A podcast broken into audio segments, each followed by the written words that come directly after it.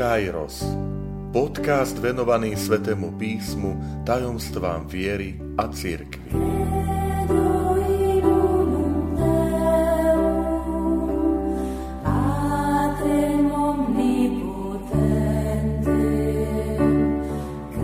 Sto 70. časť. Podstata kňazstva. Vitajte pri počúvaní tohto môjho podcastu. Volám sa František Trstenský a som spišský diecézny biskup. Milí priatelia, drahí bratia a sestry, dnes sa chcem venovať takej téme podstaty kňazstva, ale v zmysle nie právnického vysvetlenia, ani toho dogmatického, ale skutočne taký duchovný pohľad na kňazstvo. Poznáme všetci vyjadrenie, že ty si kňaz na veky podľa radu Melchizedechovho, podľa poriadku Melchizedechovho. Toto vyjadrenie chcem sa naň pozrieť, práve to slovičko, že ty si kňaz, pretože grécke slovo na označenie kňaza je hiereus. Hiereus. A toto slovíčko teda pochádza z gréčtiny. Slovíčko hieros má tieto významy v tej, poviem, bežnej, svetskej gréčtine. A to je ten, ktorý je pod ochranou bohov. Potom druhý výraz je svätý. Tretí výraz je ten, ktorý je plný božskej moci. A štvrtý výraz je ten, kto je akoby vtiahnutý do tajomstva. Ak to mám tak nejako priblížiť. Chcem sa pozrieť na tento výraz hiereus, kňaz, pretože istým spôsobom každý z týchto štyroch prvkov je vlastný aj tej podstate kňaza, ako ho vníma katolícka cirkev. Ten prvý výraz je, že hiereus, kňaz, je ten, kto je pod ochranou Boha. Tak to môžeme povedať. Autor listu Hebrejom hovorí, že nikto si nemôže privlastniť kňazskú hodnosť.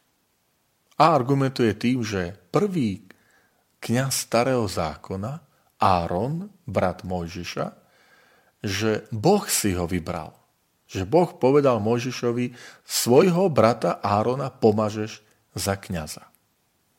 A na toto sa potom odvoláva autor listu Hebrejom, keď hovorí, že kňazský úrad, kňazská služba, to nie je niečo, čo človek povie, že to ja som si nejako tak vybral, rozhodol, dosiahol som tento stupeň kňazstva, že vždy je za týmto povolanie, ktoré dáva Boh. Evangelista Marek to veľmi pekne vyjadrí v 3. kapitole, v 13. verši, že keď hovorí o Ježišovi, že Ježiš potom vystúpil na vrch a povolal si tých, ktorých on sám chcel, aby boli s ním. On sám chcel. To znamená, Ježiš je ten, kto povoláva, a nie, že učeníci prišli, že tu som, aha, čo tak uvažuješ napríklad o mne. To znamená, je veľmi dôležité, že nikto z kňazov nevie do hĺbky odpovedať na otázku, prečo si Ježiš vybral práve mňa. A to sa týka aj mňa samého. Že nikto z nás nevieme povedať, že prečo nie tamtoho iného. Pane, prečo si vybral mňa? Prečo si vybral Petra za pápeža prvého medzi apoštolmi a nie niektorého iného? Prečo si povolal Tomáša? Prečo si vybral medzi 12 Judáša? To znamená, môžeme aj pokračovať. Prečo si si vybral takých pokračovateľov toho učeníctva, ako sme my?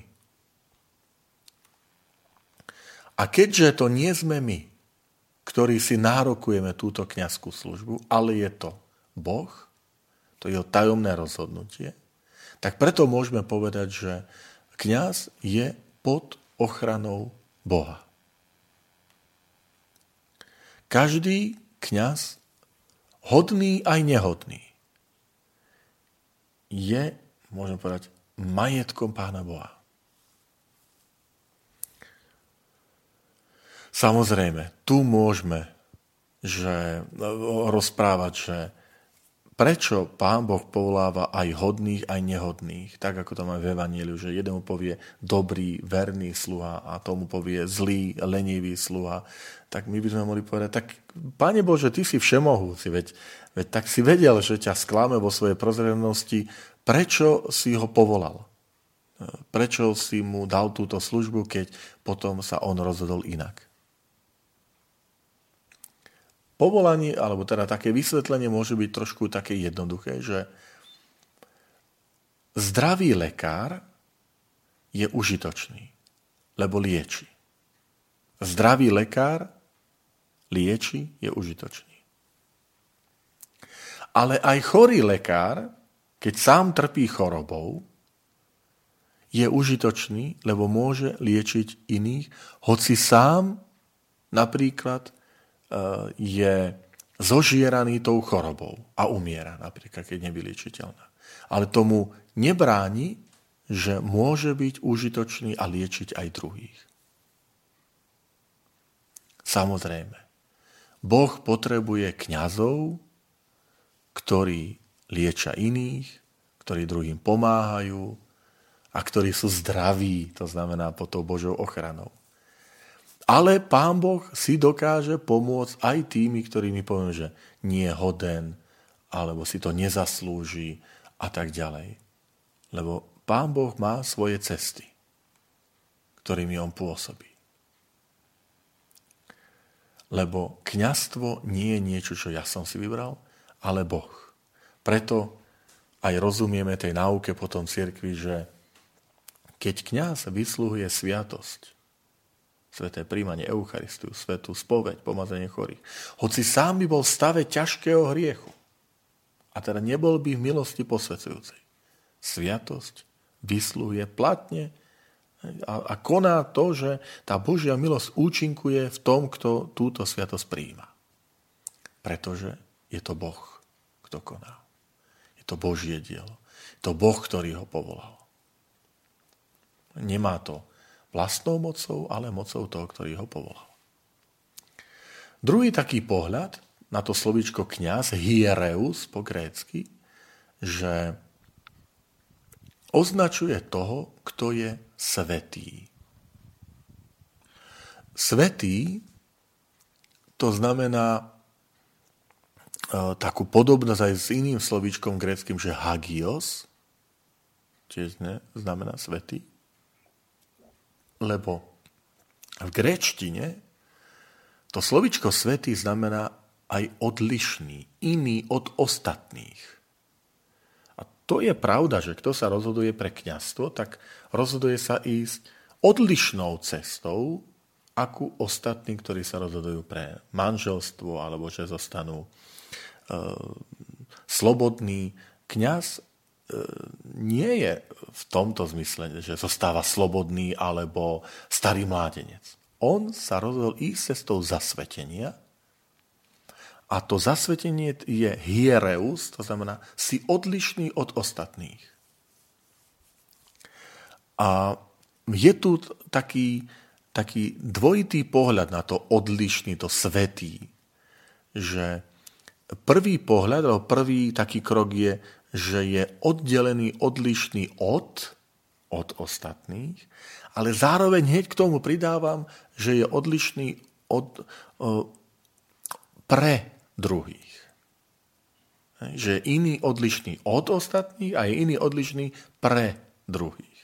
A vysvetlím to na veľmi jednoduchom príklade, že kôrka chleba je odlišná od chleba samotného. Lebo oddeluje. Nie? Ten chlieb cez kôrku oddeluje od ostatného prostredia. Čiže to je oddelenie od. Ale zároveň tá kôrka chleba nie je len oddelenia od, ale je aj pre. Že aj kôrkou chleba ja nasýtim hladného. Toto je úloha kňaza. Že na jednej strane som oddelený, nejdem tým svetom, tým svetským spôsobom života, ale ten štýl života je odlišný, zasvetený pre tú Božiu slovu, ale preto som zasvetený, lebo som pre službu druhým. Čiže kňaz je vybraný spomedzi ľudí, vybral ho Boh, ale žije a pôsobí uprostred ľudí. A preto je tu aj taký apel samozrejme na nás, že štýlom života kňaz sa odlišuje, nie tým, samozrejme nemáme iný druh benzínu, iné potraviny, rozumiete ma, ale tým štýlom, že rozhodol som sa pre Krista, tak odlišujem sa štýlom života, je to pre evanjelium, idem tú radikálnosť evanjelia, nasledujem Ježiša Krista, ale zároveň je to pre druhých. Preto sa sviatosť manželstva a sviatosť kňazstva nazýva, že sú to sviatosti služby, lebo služby pre druhých. Aj v manželstve, keď sa muž rozhoduje pre manželku, tak sa oddeluje od ostatných, lebo si jednu z tých ostatných žien vyberá, ale aj pre, lebo sa dáva, daruje pre ňu a potom v spoločenstve s manželkou zakladajú rodinu. Čiže preto je to sviatosť služby. Manželstvo podobne ako aj sviatosti kňazstva. Tretí taký pohľad na tú podstatu kňazstva, keď pozrieme na to slovíčko kňaz, hiereus, je ten, ktorý je plný Božej moci. Pozor, táto moc nepochádza od ľudí. To znamená, nejde o moc na spôsob tohto sveta, ale úplne čosi odlišné. Vďaka tejto božskej moci, ktorú kňaz dostáva od Boha, môže prinášať obetu svätej omše, môže dávať rozhrešenie, odpustenie hriechov. Teda kňaz plní viacej ešte týchto takých služieb v Božom mene, to vystupovanie v Božom mene, ale najzreteľnejšie je to cez svätú omšu, Eucharistiu. A to je aj moja prosba, aby sme my, kňazi, naozaj tú Eucharistiu slávili so všetkou úctou, svetosťou, dôstojnosťou, ale aj napríklad tá moc sa prejavuje samozrejme vyslovene iných sviatostí krstu a teda pomazania chorých, uzatvárania, asistencie pri sviatosti manželstva, ale potom aj pri odpúšťaní hriechov. Že niekedy sme unavení, možno aj rozladení z tých kajúcnikov a predsa také vedomie, že Pane, ale akú veľkú moc mám kňaz, to je Božia moc. To nemám od seba. Že môžem na moje slova zostupuje Duch Svätý a odpúšťa hriechy. Odpúšťa hriechy tomu človeku. To je úplne radikálne čosi odlišné od nejakej psychologickej poradne, od vypočutia, od linky dôvery a nejakého coachingu mentálneho a tak ďalej. Tu je odpustenie hriechov. Ten človek prichádza ako hriešnik na svätospoveď, kde sa skrúšene, kajúcne, úprimne vyznáva a v tom okamihu rozrešenia sú jeho hriechy zničené, prestanú jestovať. To je radikálne čosi nové od psychológa, psychiatra, iných poradní. Čiže kňaz je plný Božej moci. A potom to štvrté, že kňaz je človek, ktorý zostal vtiahnutý do toho Božieho života a to prostredníctvom prijatia sviatosti krstu, birmovania, Eucharistie a kňazstva. Tu chcem aj zdôrazniť veľkú úlohu samozrejme našich laických bratov a sestier, pretože kňaz prijatím sviatosti kňazstva nestráca krst. Čiže krst, Eucharistie Birmovej máme všetci spoločné, rovnaký, tú dôstojnosť, tú veľkú, to vtiahnutie do toho duchovného života, naštepenie na Boha, môžeme povedať. Ale to vtiahnutie do toho duchovného života sa ešte osobitne uskutočňuje cez prijatie sviatosti kňazstva. Aj toto chcem teda v závere tejto mojej relácie, tejto mojej časti vás poprosiť, že prosím, ktorí počúvate tento môj podcast, poďakujte dnes Pánu Bohu za kňazov. Ak ste to kňazi, ktorí ma počúvate, prosím, poďakujme dnes za dar kňazstva, ktorý nie je naším nejakým výdobytkom, ale je to nezaslúžený Boží dar. Čiže môžeme aj to prosiť, že za našich kňazov, prosím, modlíme sa aj v našej diecéze, ale po celom Slovensku, za nové kňazské povolania. Za nových kňazov, ktorých Pán povolá. To je jeho dar, jeho povolanie, jeho moc.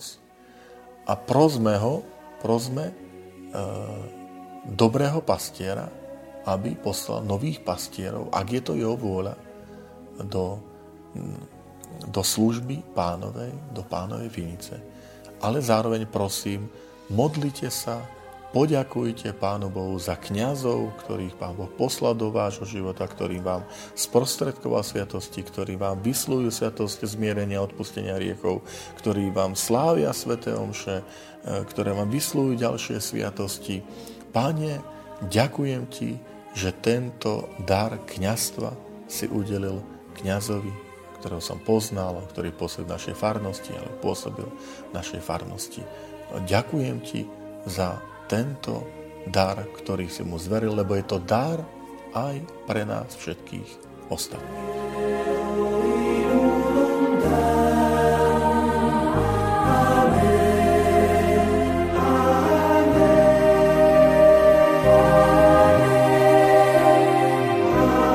Ďakujem, že ste počúvali tento môj podcast. Teším sa na ďalšie stretnutie s vami. Sledujte aktivity Spišskej diecézy na web stránke www.kapitula.sk alebo na Facebooku Spišskej diecézy.